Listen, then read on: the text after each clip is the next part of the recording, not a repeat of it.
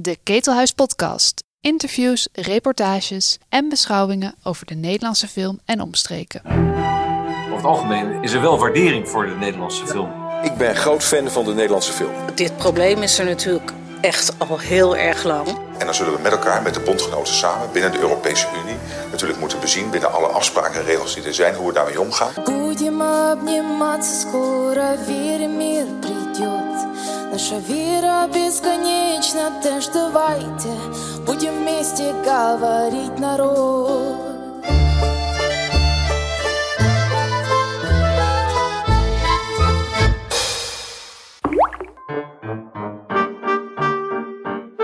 Precies 40 jaar geleden verfilmde regisseur Nouchka van Brakel, ze is nu bijna 82, Van de koele meren des doods. De roman van Frederik van Eeden uit 1900 over een seksueel gefrustreerde vrouw die door de maatschappij klein wordt gehouden, past het naadloos in haar oeuvre tot dan toe. Eerder, in podcast nummer 23, sprak Floortje Smit al met Van Brakel over haar tijd op de Filmacademie en haar films van eind jaren 70. Het debuut en een vrouw als Eva. Van Brakel vatte de boel toen al bondig samen. Zowel in debuut als in een vrouw als Eva als in koele meren zijn het vrouwen met een buitenproportioneel verlangen om hun eigen lust te uiten en zich niet houdend aan de morele maatstaven van de omgeving, waardoor ze in conflict raken.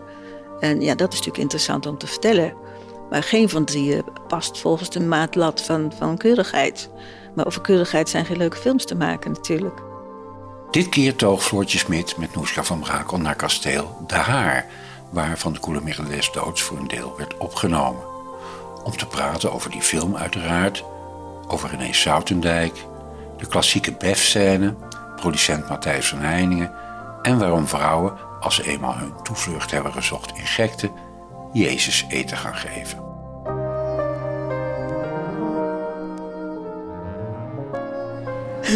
We staan voor de ingang van Kasteel De Haar. Ja. Je zei net, ik vind het eigenlijk veel imposanter dan ik me kan herinneren. Ja, want het is zo ontzettend groot. En je komt hier natuurlijk om te filmen, dus je bent dan gefocust als regisseur of wat er allemaal moet gebeuren en hoe het eruit ziet en of de actrice op haar gemak is. Dus je passeert zo'n deur die dus echt fantastisch eruit ziet en bewerkt. En als je er buiten staat, dan weet je niet wat je ziet. Zo groot is het. Het is ongelooflijk echt. Je hebt misschien ook helemaal niet op de buitenkant gelet. Hoeft ook niet, want die komt niet in de film. Nee, langs gehold. Nou, hier moet je kort in lopen voordat je bij de ingang bent. Nee, is even iets anders. Ja. Daarom is het ook heel leuk om het weer terug te zien. Ik vind het ook heel bijzonder dat we hier mogen opnemen daarover. Hè? Ja. Om het over de koele meren te hebben. Let's go. Ja, laten we naar binnen gaan.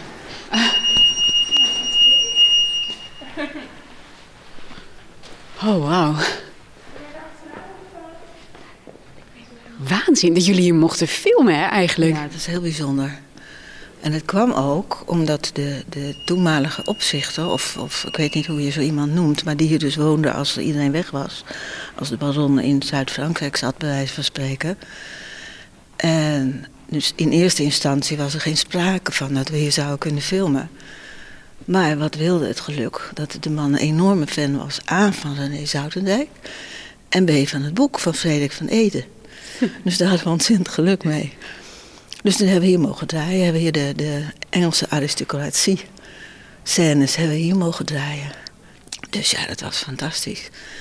Maar wat gebeurt er? In het laboratorium, toen had je nog niet allerlei digitale toestanden, maar dan moest de film 35 mm moest ontwikkeld worden. En in het laboratorium ging iets mis. Dus we moesten opnieuw draaien. Wat? Je bent hier 2 keer geweest? Ik ben hier 2 keer geweest met de hele crew en met de hele opbouw en met de hele toestand. Dus dat moest heel, ja, dat weet niemand eigenlijk. Nou, wat een ramp is dat als alles mislukt is. Ja, grote kabels op het negatief. Ik weet niet wat, dat wilde ik ook helemaal niet weten. Dat soort dingen interesseert me dan niet. Het effect is dat je het over moet doen. En het effect was ook heel merkwaardig. Ik had voor het eerst in de hele film, had ik midden in de scène een soort blackout, dat ik even niet meer wist hoe het nou verder moest. Ondanks dat alles natuurlijk op papier stond. En bij de tweede keer draaien had ik precies op hetzelfde moment weer een blackout. Zo'n take 2, zeg maar. Dus dat was heel raar. Maar het is verder goed afgelopen. We gaan even een rondje door het kasteel doen. Ja. Er lopen mensen met ons mee. Vera, mag ik overal op gaan zitten? Nee, dat is niet helemaal de bedoeling. Vroeger werd het wel gewoon helemaal gebruikt door de baron en de barones.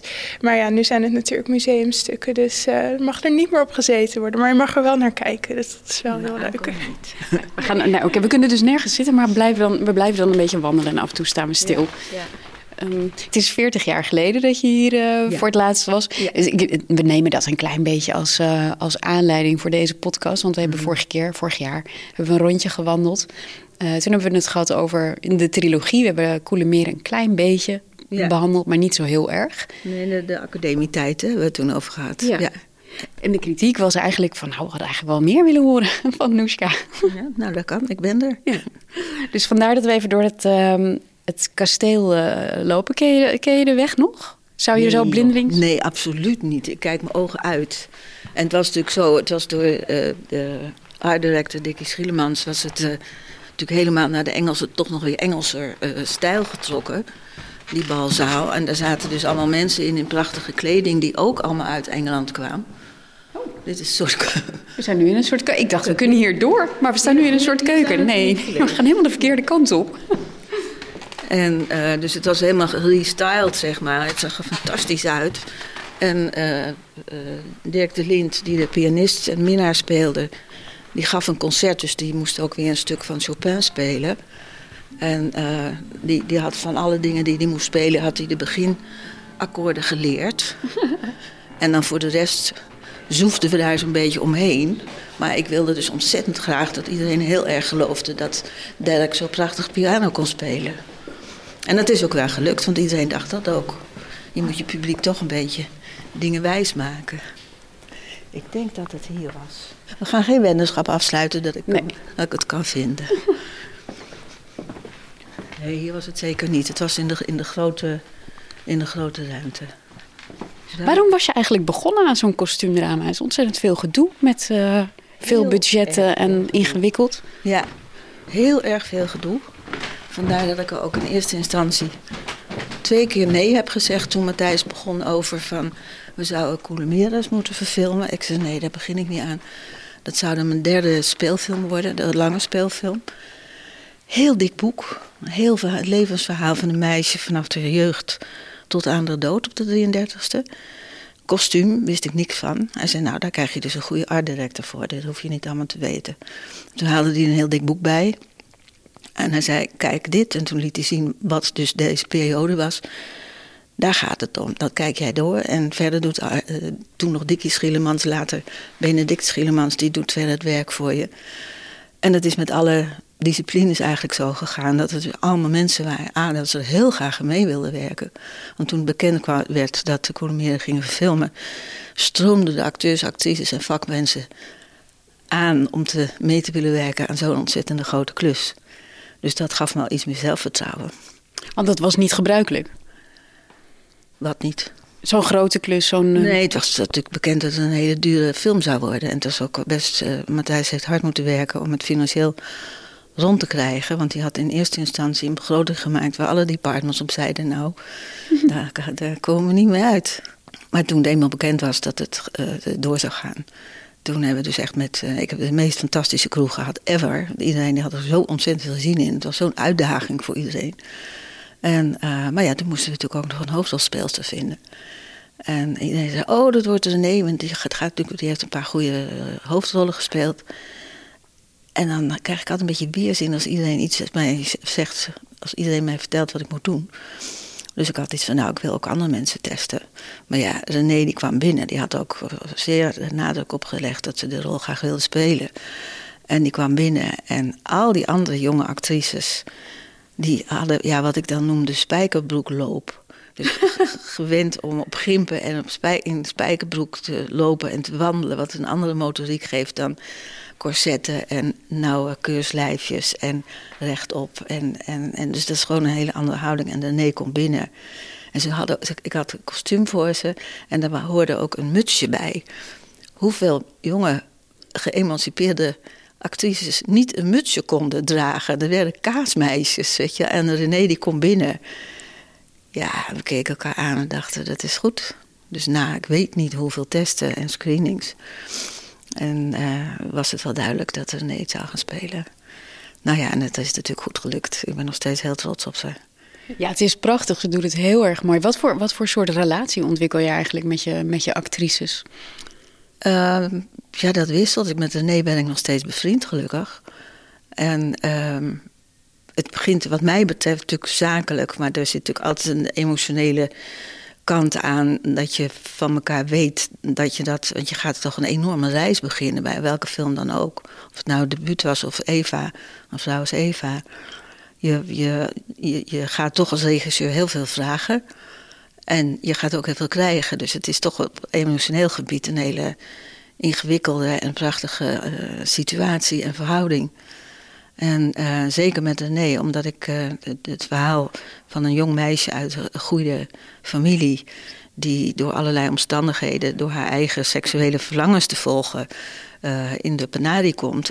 En uiteindelijk eindigt als morfinehoertje. Dus het is nogal een degradatie. Ja, dan moet je heel veel in huis hebben als actrice. En dan moet je dat ook willen. En gelukkig had Renée daar ontzettend veel zin in.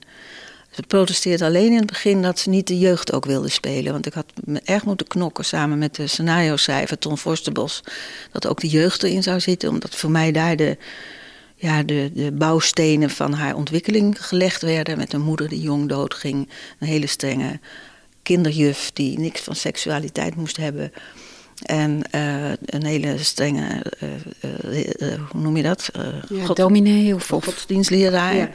Prachtige rol van Siem Vroom. Die geloof alleen maar als angstaanjagend presenteert. Waar zij met een gevoelig kinderzieltje dus heel erg onder lijdt. En zelf had ze iets van, ja, je ziet in films actrices die dan jong spelen, die gaan dan huppelen en die krijgen jurkjes aan. En dat als dat niet geloofwaardig is, dan dat wil ik gewoon niet. Toen hebben we bedacht dat het goed zou zijn om dus een testscène op te nemen. Helemaal in kostuum, mooie locatie ergens buiten in een tuin, in de grachtengordel achter, mooi huis.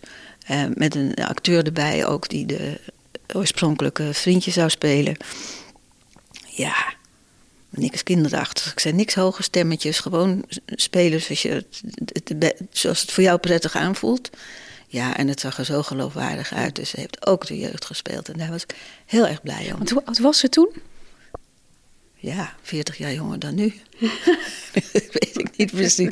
Jong. We kunnen dat nu niet noemen voor Renée. Begin 20, denk ik, zoiets. Ja. Jong, heel jong en zeer ambitieus. En dat is natuurlijk een heel goed gegeven voor als je in de kunst iets wil bereiken. Ja, ja. Dus dat is goed afgelopen. En ze belandde hier, hè, uiteindelijk, want ze volgt er, in de film volgt ze er passie. We zijn nu in de balzaal. Herken je hem nog? Dus, ja, we hadden een hoog standpunt, dus het lijkt dan groter. Ik dacht ook dat het groter was. Het kan zijn, ja, spijker me niet op vast, want ik weet het niet meer zeker. Kijk, we kijken even naar Vera. Vera knikt. Dit is het toch? Ja, ja, kijk. De balzaal. En ja, jij herkende het, hè? Je hebt nog gekeken. Nou, ik geloof je blind. Ik herinner me als groter. En er waren heel veel mensen aan het dansen. Mensen zaten aan de kant, ook Engelse acteurs. Want Hans Kemna, die heeft de casting gedaan, dus bij al mijn films. En die had dan ook Engelse acteurs ervoor genomen. Niet Nederlandse acteurs die Engels spreken, want dat is toch iets anders. Dus je moet toch een soort authenticiteit nastreven. En dat was ik erg met hem eens. En die zitten dan te smispelen en dan eindigt de dans. En dansen zij in het midden en dan zijn ze echt het bewonderde, prachtige echtpaar, denkt iedereen. Waarvan de man dan ook nog zo mooi kan spelen en de vrouw zo prachtig is. Dus het bewondering alom. En dan na afloop wordt er een intiem gesprek gevoerd tussen Hedwig de La Fontaine, oftewel Renée, en die Engelse dochter van de eigenaar. En dan heeft ze een glaasje op en dan biecht ze op dat ze dus een beetje verdrietig is, Renée. Omdat, vanwege haar echtgenoot.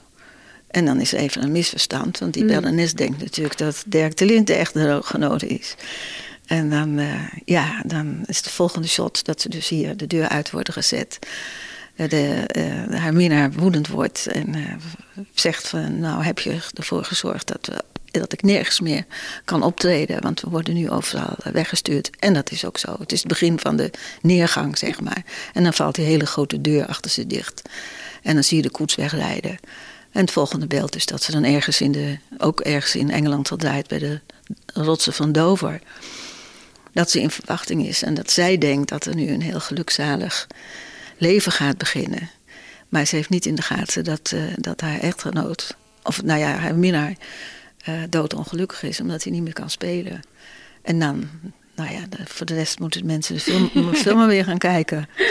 Nou ja, het mooie is, dit is eigenlijk nog het romantische deel. Ik had het idee dat je de romantiek en het dromerige van dat kostuumdrama extra hebt aangezet in het begin. Omdat zij ook zo'n dromerige blik heeft op de wereld. Ja.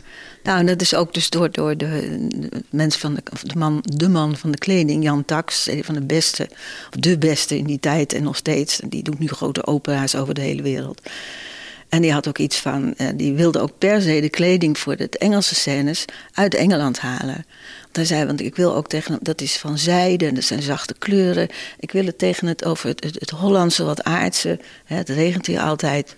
Mensen, de adel is hier ook wat armoedig. Nou, armoedig is niet het goede woord, maar dat zijn wat meer grijzige kleuren. Dus dat heeft hij heel sterk tegenover elkaar gezet. En ik heb ook veel van hem geleerd, want ik heb dat kleine stukje in het kostuumboek bestudeerd. Maar dat is niet voldoende om er dan verstand van te krijgen. Dus ik had op een gegeven moment bedacht dat Renée, die moest in de periode dat ze droevig wordt, een lichtgroene fluwelen jurk aan. Nou, Jan Taks werd daar heel misselijk van. Die zei, ik zei, ja, maar dat komt dan dat is zacht en dan voelt ze het. Dan vindt ze een beetje troost in het zachte van die jurk. Nou, het is uiteindelijk een lichtblauwe, ijsblauwe satijnen jurk geworden. Die dus veel meer die ijzigheid waar ze in... Dus ik had het veel te direct vertaald. Ik heb het naar mijn mond gehouden. En vol vertrouwen heeft hij het prachtig gedaan. Dus daar heb ik ook veel van geleerd. Dat je moet kunnen vertrouwen op je vakmensen. En dat kon bij deze film. Was ook nodig, want het was natuurlijk echt gewoon heel ingewikkeld. Had jij zelf eigenlijk al wat met het boek? Want Hedwig is natuurlijk een beetje een... Het is een sterk vrouwelijk personage. Je kan er verschillende dingen in lezen. Mm-hmm. Ze is ook complex en ze is ook wel een beetje zoals... iemand in de film ook zegt, onnozel en naïef. Ja. Ja, het grootste probleem... Ik had het op school moeten lezen, wat ik al zei. Toen kreeg je nog literatuurles. En dan moest je ook een uittreksel maken. En dat leende je dan wel bij je vriendinnetje die een klas hoger zat. Maar je was ervan op de hoogte. En ik was op de hoogte van dat Van Eeden een dromer... prins was, die een eigen, in Walden een eigen wooncommune heeft opgericht. Dus ik wist van de man af. En toen ik het boek las, dacht ik, jeetje, wat gebeurt er veel mee? En omdat ik daarvoor al 2 films had gemaakt die ook gingen over, op een bepaalde manier over de ontwikkeling van seksualiteit bij vrouwen. Omdat hij nogal wat aan scheelde, nog steeds scheelt trouwens, maar vond ik dat wel een aspect ervan wat me heel erg interesseerde. En daarbij kwam dat Matthijs van Sigma Productions, de producent... die had al een paar keer gezegd, Noes, dat is een boek voor jou. Ik zei, ja, dag. Dat is veel te ingewikkeld, veel te zwaar, daar weet ik te weinig van. Daarvoor heb ik te weinig ervaring met een grote crew werken. Dat ik wil me nog wat langer ontwikkelen die kant op. Maar schuldgevoel is een goede raadgever. Want wat was de aanleiding waarom ik op een gegeven moment wel ja zei... in een telegram... naar Matthijs toe. Matthijs en ik waren bezig met een ander project. Het was gefinancierd, we hadden de acteurs, we hadden de locatie. Het was een verhaal wat ik heel graag wilde vertellen... bij leven en welzijn over de vriendschap van 2 oude vrienden. En op een gegeven moment ging het allemaal tegenlopen. De acteurs hadden nog geen contract, dus John Kraaykamp die ging een grote rol spelen bij het Rotterdamse toneel. Eindelijk op het echte toneel. Eindelijk erkenning als acteur en niet alleen als comediant. Rijk de Gooijer die kreeg een rol aangeboden in een verschrikkelijke film. Maar daar kon hij nog een minnaar spelen. Hij zei, Noes, dit is de laatste keer dat ik nog gevraagd word voor een rol van minnaar. Dus we moeten dit maar even uitstellen. We hadden een prachtige locatie. Het was een schip uit 1932 met balzalen en... Nou, echt fantastisch. Dat werd door Rotterdam. De gemeente Rotterdam had het onder beheer. En die hebben dat verkocht naar een Portugese schroottoestand. En die hebben dat schip midden op zee verbrand. En toen dacht ik, dit is zo'n ontzettend slecht voorteken. Toen was ik op een festival, op een vrouwenfilmfestival in Cannes. En ik was in slaap gevallen op het strand. En ik werd wakker. Nee, ik moet dit niet gaan doen. Dit zijn te uitstellen. Daar komt afstel van. Het is gewoon, dus ik heb Matthijs een telegram gestuurd van ik ga het niet meer doen. Ik stop ermee. Wat natuurlijk niet leuk was, omdat het verder allemaal helemaal in orde was. Toen kreeg ik meteen een telegram terug. Dan gaan we nu Koele Meren doen. Oh shit.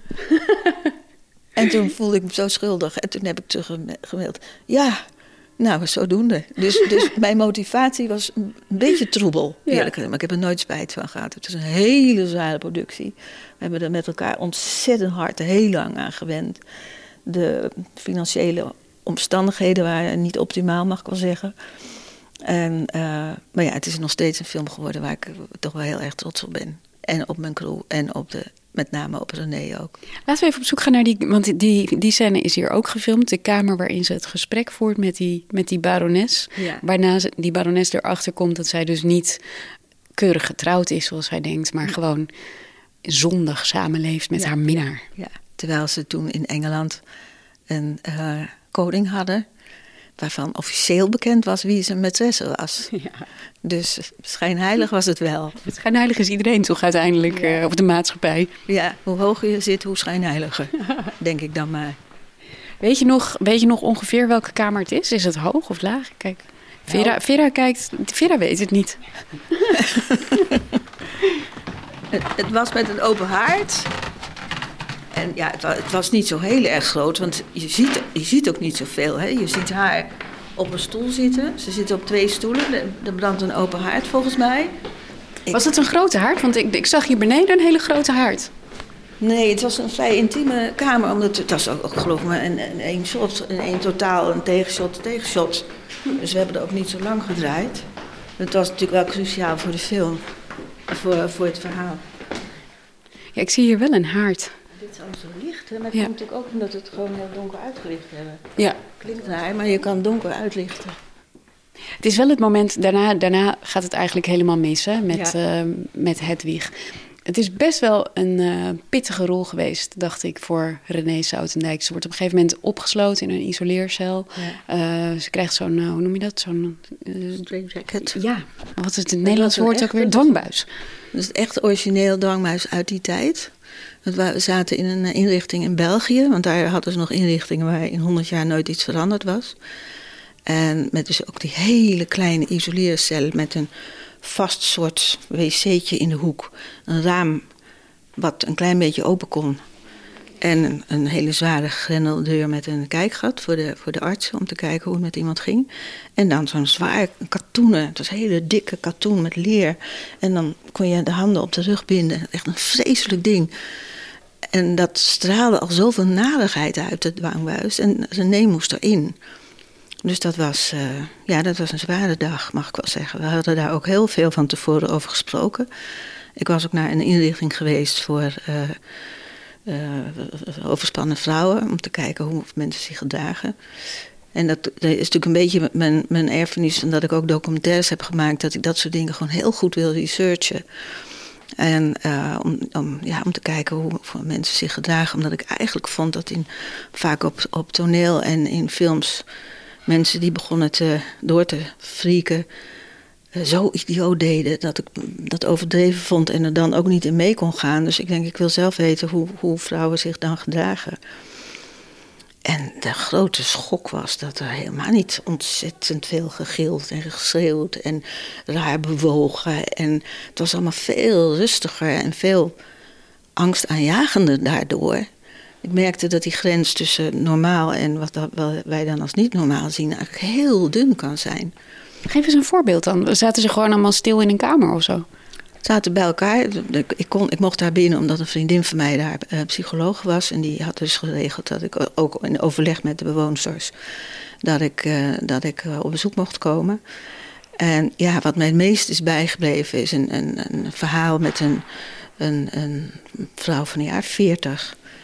die mij zat te vertellen dat ze het ontzettend naar de zin had. En dat ze met Kerstmis naar huis ging. Dat de vader voor de kinderen zorgde. Maar dat ze wel heel erg moe was. Ik zeg, waarvan dan? Ja, van alles naar boven brengen. En ik denk, naar boven brengen. Boven was de gesloten afdeling. Voor echt vrouwen die helemaal de weg kwijt waren. En ook een gevaar voor zichzelf en voor anderen. Dus daar was ook een isoleercel. En ze zei, ja, de bruine broodjes, de witte broodjes, de kadetjes, de spersieboontjes. De hele lijst met etenswaren. En die moet ik elke dag naar boven brengen. Toen begon bij mij lichtje te branden van, dit is niet meer een normaal gesprek eigenlijk. En toen kwam net mijn vriendin langslopen. Die had een geamuseerde blik in haar ogen. Want die had gezien hoe ik in de val was gelokt, zeg maar. En ik zei, maar waar moet je dat naar boven brengen? Ja, Jezus moet toch ook eten? Ja. En toen dacht ik, ja, zo gaat dat. En dat was voor mij een enorme leermoment, zeg maar. En, maar in de film is Hedwig is verder. Die heeft een psychose. En die is vastgebonden omdat ze ontzettend loopt te schreeuwen en te schelden. En daar hebben we van tevoren lang over gesproken. En eerst wou Renée nog mee naar die inrichting. Waarop mijn vriendin daar had gezegd, nou, moet het een documentaire worden? Ik zei, nee. Ze, dan moet jij jouw inspiratie aan haar doorgeven. Dat is dan toch een betere route. En daar was ik heel blij mee, want het was een betere route. Dus we hadden het wel doorgesproken. Maar door een aantal de situatie zo was dat we zouden niet repeteren. Nou, daar werd de cameraman natuurlijk helemaal niet blij van. Want wat doet ze dan? Waarom wilde je niet repeteren? Nou, om het niet... Hoe dichter bij het moment zou zijn wat Renée zou spelen. En ze zouden de inspiratie putten uit de bouwstenen uit de jeugd, zeg maar. Dus verdriet... strenge religie, gebrek aan liefde van haar moeder. En teksten uit die tijd natuurlijk ook. En dat zou ze zelf opbouwen. En ik heb erop vertrouwd dat gewoon zou kunnen met Renée. Ze zou het 2 keer doen. Het was een opname van 2,5 minuut. In die benauwde isoleercel. In dat straitjacket wat uit wordt gedaan. En dus in de naki. Alleen de geluidsman kon er nog bij staan. En de cameraman stond buiten door dat kleine luikje te filmen. En die wilde natuurlijk wel weten wat er ging gebeuren. Dus die was er helemaal niet blij mee. En die hoorde van, kunnen we repeteren? Ik zei, nee Theo, we gaan dit niet repeteren. En Renée had ook bedongen dat na 2 keer zou ze het doen en dan basta. En ze had vetorecht bedongen voor als de Rusjes... Dat was dan een manier om materiaal te bekijken. Je had dan nog geen digitale toestanden. Vetorecht om, als zij vond dat het niet geloofwaardig was... dat het niet in de film zou komen qua beeld... en dat we het dan maar met het geluid moesten oplossen. Ik zei, dat is goed. Matthijs vroeg of ik gek was geworden. En ik denk, nee, dat is de enige manier waarop... Dat vertrouwen heb ik. En daarmee kunnen we het zo doen en niet anders... En dus de cameraman die zag niks eigenlijk. Ik zag helemaal niks. Want je had nog niet die koekeloer dingetjes naast de camera zoals nu. Dat je op een klein beeldje meekijkt wat er in het groot eigenlijk voor je neus gebeurt. Dus ik hoorde aan het geluid dat take 2 goed was. Toen was ze ook nog gevallen. Dat was ook niet gepland. Maar de vloer was nat. En ze ging onderuit. Dus dat was heel angstaanjagend. En die scène is er ook ingekomen. En dus dat, ja, en allemaal opgepropt in zo'n smalle gang. Dus we waren zelf ook heel dicht bij vorm van gekte. Maar het is goed gelukt. Ja, het is een waanzinnige scène geworden. Het is ik heb hem gisteren dus weer gezien. Hij is ontzettend benauwend, want je filmt haar dus via een raampje vaak. Ja. Er wordt even ingezoomd in het raampje, maar ze zit helemaal alleen. Ze heeft inderdaad eerst die dwangbuis aan... Ze wordt gestript uit die dwangbuis, is volledig naakt. En je ziet er in volledige ontreddering, werpt ze zich tegen de muren. Dat soort ontzettend kwetsbare scène. En ook denk ik heel zwaar geweest om te spelen voor Renée. Was het ook, ja. Ze heeft zich daar echt... We hebben ons ook in de productie daar heel erg op gericht. Want voor mij was het ook de belangrijkste scène uit de film. En voor haar om te spelen. Ze heeft er ontzettend veel gegeven daarin. Daar ben ik ook nog steeds heel dankbaar voor. En toen was het, nou ja, toen kregen we de rusjes. In die tijd keek je nog rusjes. Hallo luisteraar, rusjes is van lang geleden. Je nam je materiaal op 35 mm materiaal, kleur of zwart-wit. En dat werd dan ontwikkeld in het laboratorium. Dat werd dan weer, na 3 dagen kon je dat pas bekijken. Dus dan zag je pas of het goed was of niet. En dan, gelukkig had Matthijs de gewoonte om het dan groot geprojecteerd in een bioscoopzaal van Cinetoon, zeg maar, te vertonen. En dan zaten we ook met de hele crew te kijken. En toen die scène, dus zonder geluid verder, want dat was dus nog niet bijgelegd. Ja, het zijn oude tijden waar ik het over heb. En bekeken we dat. En toen, na die 2 takes, was het doodstil in de zaal. En de spanning, ik krijg nu weer helemaal de kriebels ervan als ik aan terugdenk. En toen begon 1 iemand te klappen. En toen begonnen we allemaal te klappen. En toen was Renée ook gelukkig. Die zat erbij? Die zat erbij, ja, ja, ja. Dat was ook goed. Sommige acteurs willen dat niet hoor, maar zij was er zo op gespinst. Nou ja, en de scène is dus in de film gebleven. Hoewel op een gegeven moment de televisie hem eruit wou hebben. Want er is ook een serie van de film gemaakt, van het verhaal gemaakt. En toen hebben we toch even geprotesteerd dat dat niet de bedoeling was. Het is ook wel fijn, omdat het vrouwen worden vaak heel hysterisch neergezet natuurlijk. Dat had ik hier helemaal niet. Heb je daar nog heel erg over nagedacht? Nou ja, dat was wat ik net al zei, van dat ik me zo stoorde. Het is soms goed om uit te gaan van wat je niet wil.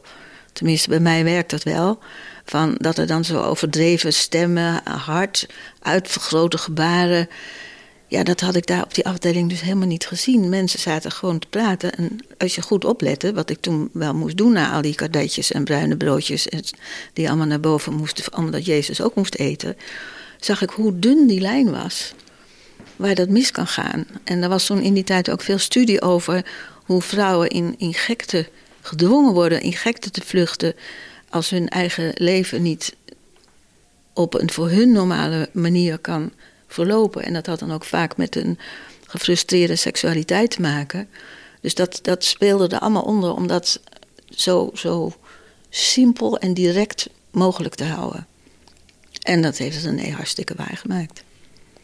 Wat ik ook fascinerend vind trouwens aan je trilogie, want dit is dan het 3e deel eigenlijk, hè, als je ze zo bij elkaar neemt, is dat je inderdaad die seksualiteit in het vrouwenleven zo belangrijk maakt. Het lijkt wel alsof het tegenwoordig in films is het een soort bijzaakje, maar het is nooit echt een wezenlijk onderdeel daarvan. En dat doe jij wel.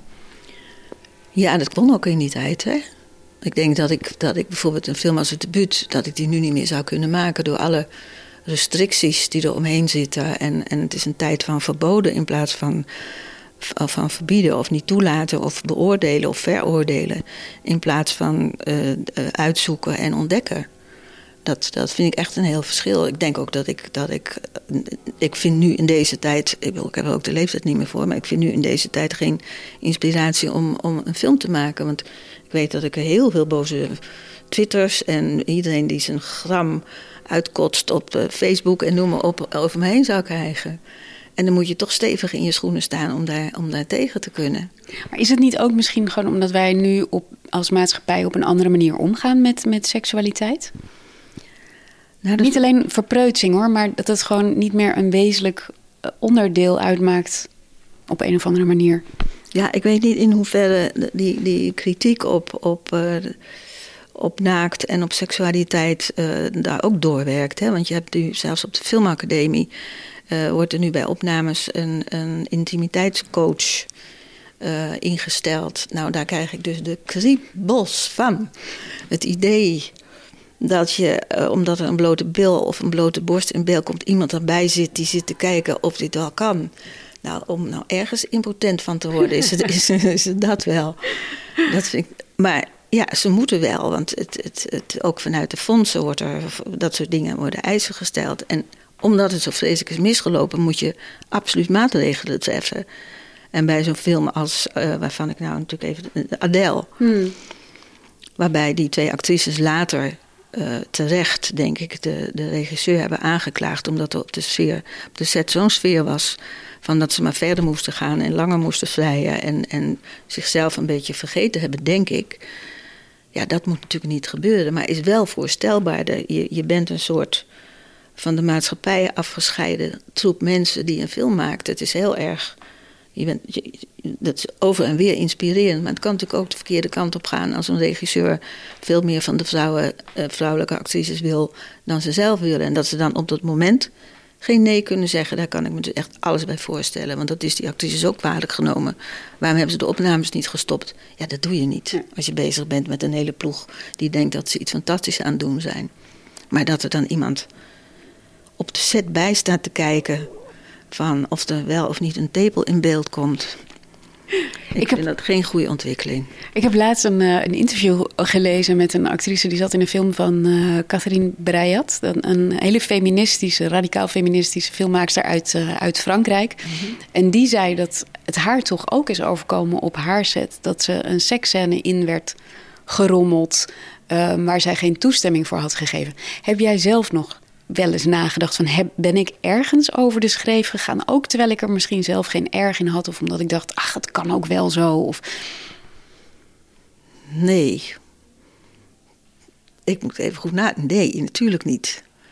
Nee, ik bedoel, als je vanuit een feministische gedachtegoed probeert films te maken waarbij je de potentie van vrouwen wil laten zien, dan heb je automatisch ook respect voor ze en het zou niet in me opkomen. Ja, dan als het belangrijk is dat een scène eruit ziet zoals die eruit moet zien. Dus bijvoorbeeld in een befscène in Koelemeren. Dat is geloof ik de eerste befscène in een Nederlandse film.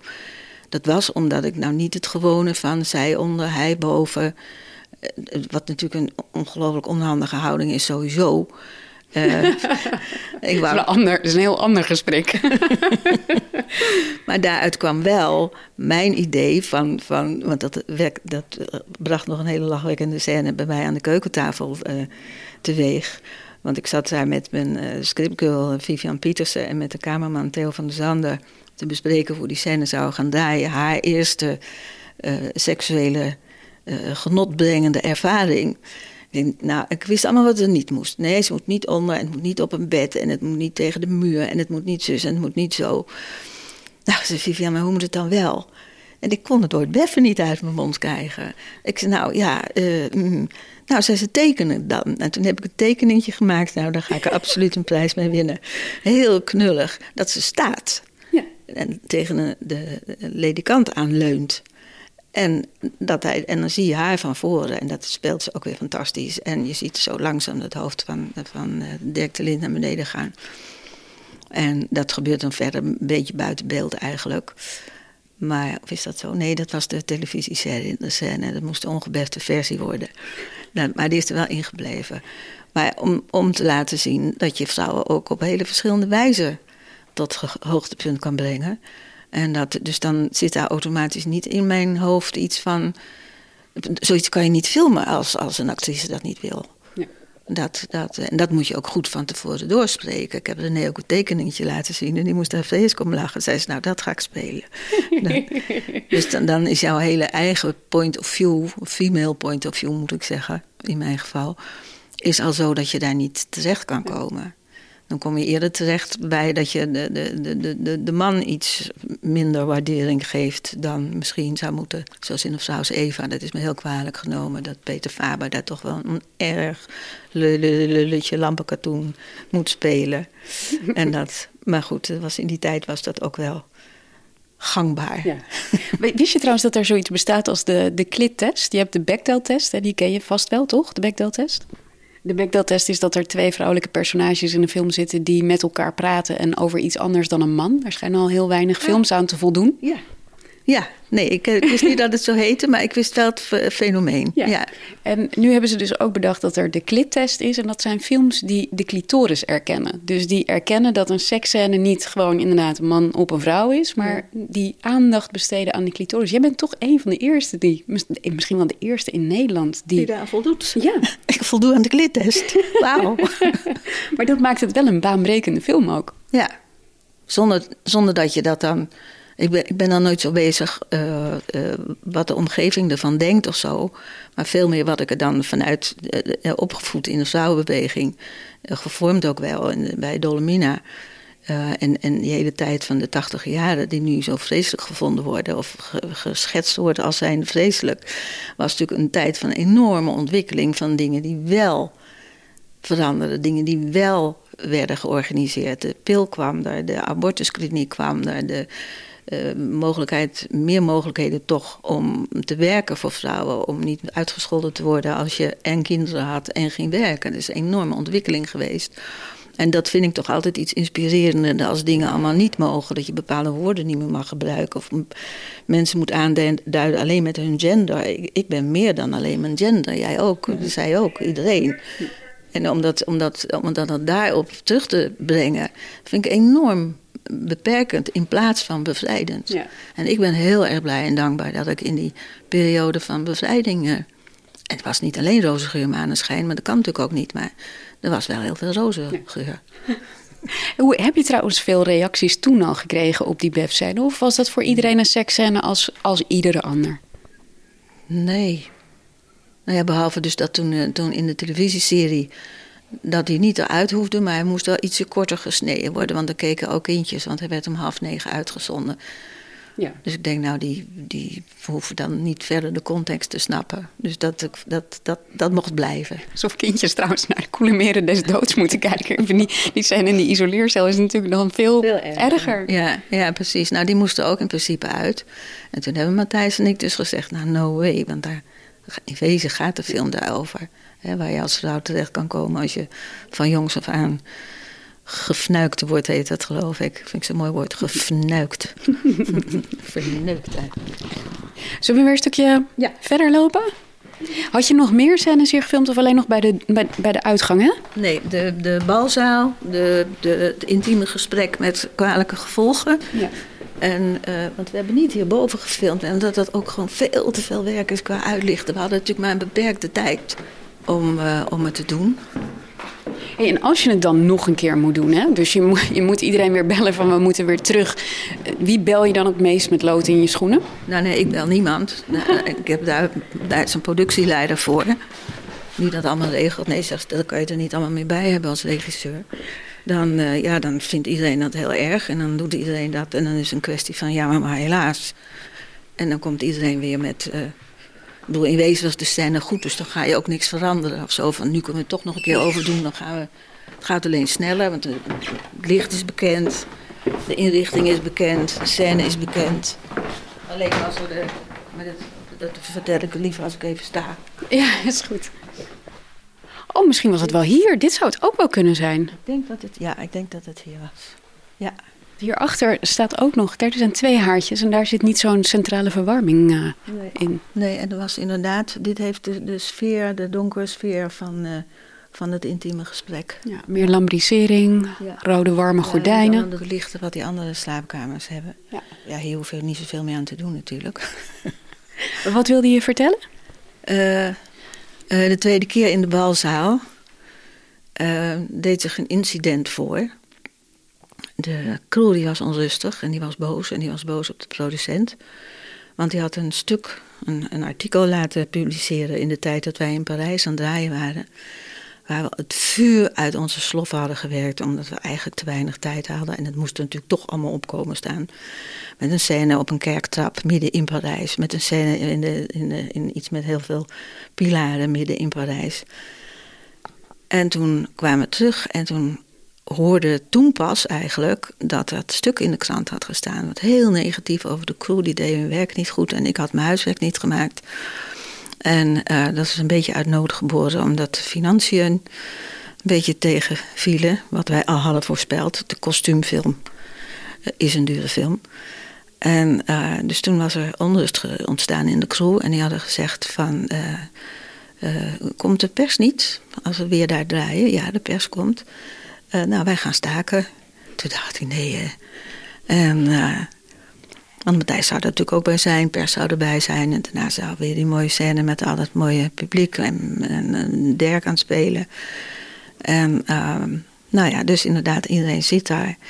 En ik ben naar voren gestapt. En ik denk dat het al een beetje gelekt was. Want de producent was erg nerveus. En toen heb ik gezegd wat er aan de hand was. En dat ik vond dat hij een excuus moest maken tegenover de crew. Omdat hij zich het blepblazers werkte. En dat dat volkomen onverdiend was om ze van amateurisme en weet ik veel wat te beschuldigen.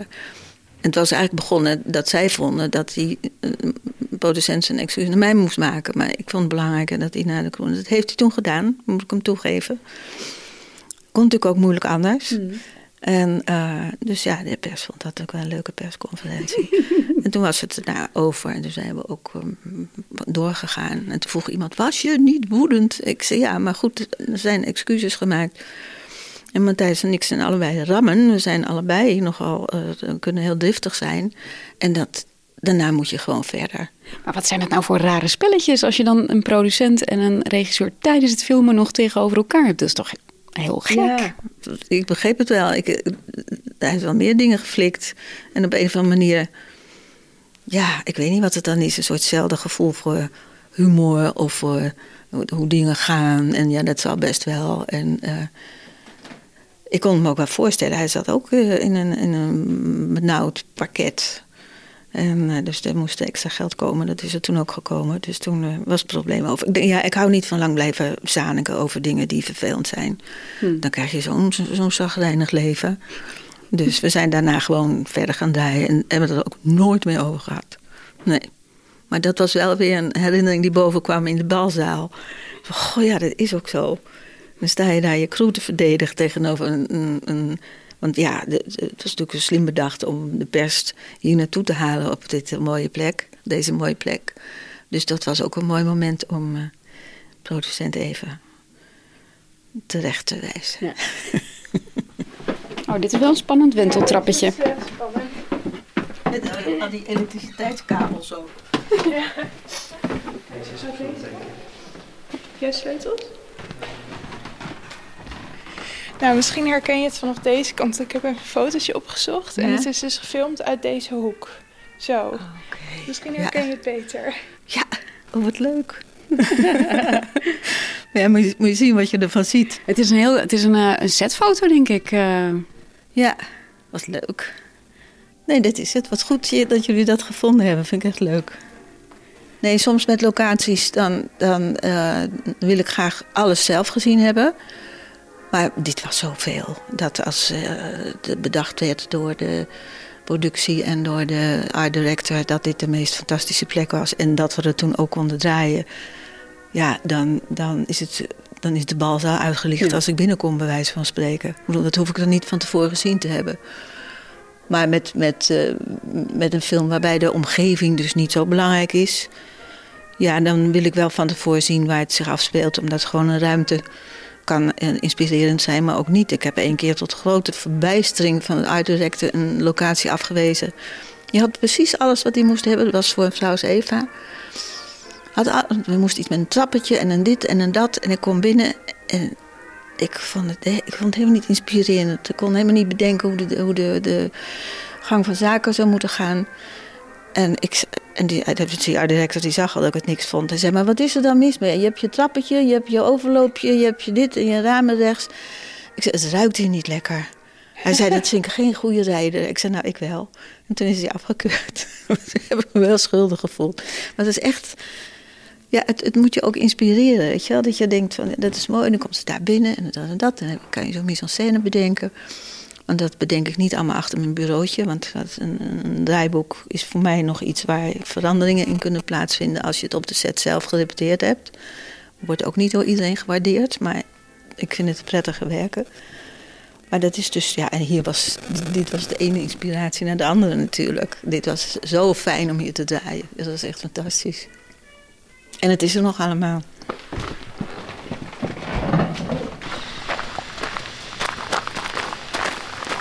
We gaan hier even kijken in het koetshuis of we nog een koffietje of zo kunnen drinken. Ja, lijkt me een goed plan. We hadden het net al heel even over Matthijs van Heijningen. Je hebt heel veel met hem samengewerkt. Hoe was die relatie tussen jullie of hoe heeft die zich ontwikkeld? Nou, die is al heel lang geleden begonnen. Toen was ik net van de filmacademie. En Matthijs die vond dat er wat frisse lucht door de producties van Nederlandse films geblazen moest worden. En die is toen begonnen met zwaarmoedige verhalen, korte verhalen van Heere Heresma. En mijn toenmalig vriend Theo van der Zanden die zou dat gaan draaien. En er werd het steeds bij ons besproken. En ik heb dat het maanden afgehouden. Want Matthijs zei die van, nou, doe jij er dan ook één? En ik zei, nee, ik wil geen speelfilm. Ik wil alleen maar documentaires maken die de wereld helpen verbeteren. En dan vooral de positie van vrouwen. En dan met dit ernstige gezicht erbij. En, maar ja, die besprekingen waren natuurlijk bij ons om de tafel. Het leek me toch wel leuk. Ik had niet eerder, of wel... Ja, ik had 2 films met kinderen gemaakt, maar het is natuurlijk toch andere koek. En op een gegeven moment zei Matthijs van... ja, het is wel zo dat... Ik wil met jonge mensen werken, ook achter de camera en het geluid en noem allemaal maar op. Ik wil het echt dat het een kans is voor jonge mensen. En, maar wel met acteurs die bekend zijn. Want hij moest natuurlijk op een of andere manier ook publiek... kunnen vangen. En, dus je mag, als je meedoet, dan mag je kiezen wie je wil. En toen vroeg ik me ook Johnny Kraaykamp? Ja, ook Johnny Kraaykamp. Oh, nou, dat bracht mij aan twijfelen. Want ik had ooit gedacht, van die man is komiek... maar volgens mij zou die ook heel goed tragisch kunnen spelen. En er zat een verhaal in dat boek van zwaarmoedige verhalen... voorbij de centrale verwarming. Dat heette De winkelier keert niet weer om. Nou ja, je voelt de zwaarmoedigheid al... En, dus toen heb ik toegehapt. En dat is het begin geweest dat ik zag hoe ontzettend anders leuk en spannend speelfilm was dan documentaire. En toen bleek dat de hooggewaardeerde toneelacteur die ik tegenover John had willen zetten. Ik denk dat is een mooi contrast. Want die moest eigenlijk een personificatie van de dood spelen. En dat hij na 1 avond bij mij thuis met John Kraaykamp praatte over de inhoud van de film. Meteen s'avonds Matthijs had gebeld van dat hij er van afzag.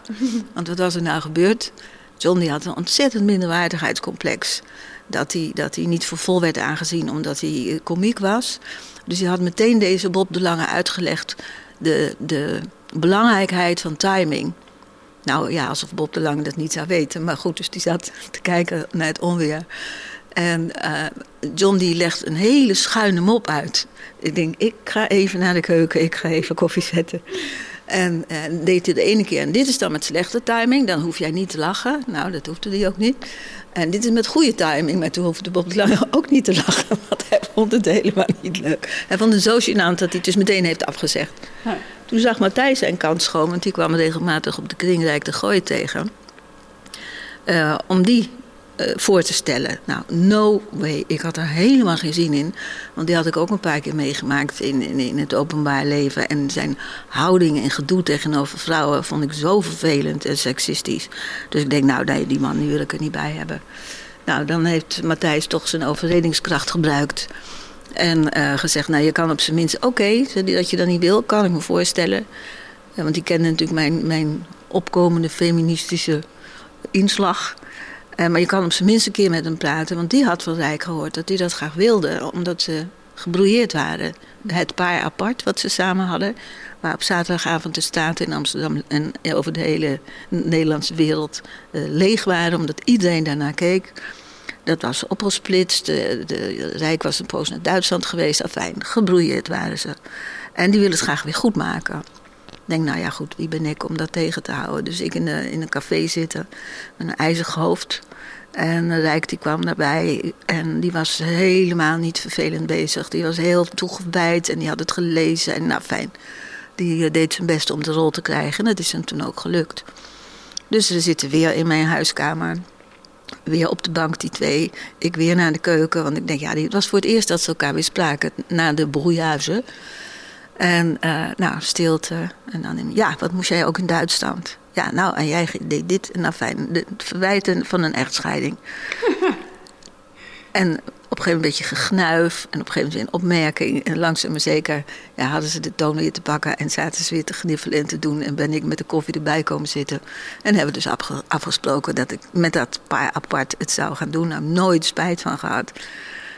Want het is een heel mooi filmpje geworden door hen. Dus ja, dat filmpje dat is samen met de andere films... was openingsfilm in Berlijn... Ja. Dus toen had ik wel meteen te pakken hoe leuk het is als je op zo'n manier publiek naar je film kan krijgen. Dus Matthijs heeft dat goed aangepakt. Hij heeft het nog een paar keer gedaan.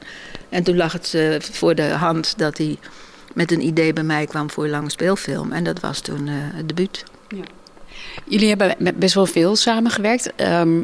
Nu op de set van Koelemeren was het turbulent dus, blijkbaar. Ja. Mag ik het turbulent noemen? Ja. Ja, dat was ook. En dat was ook de tijd. Het was ook, de film liep natuurlijk veel duurder uit dan hij hem begroot was. Niet hoe wij hem begroot hadden, maar of tenminste de andere departments.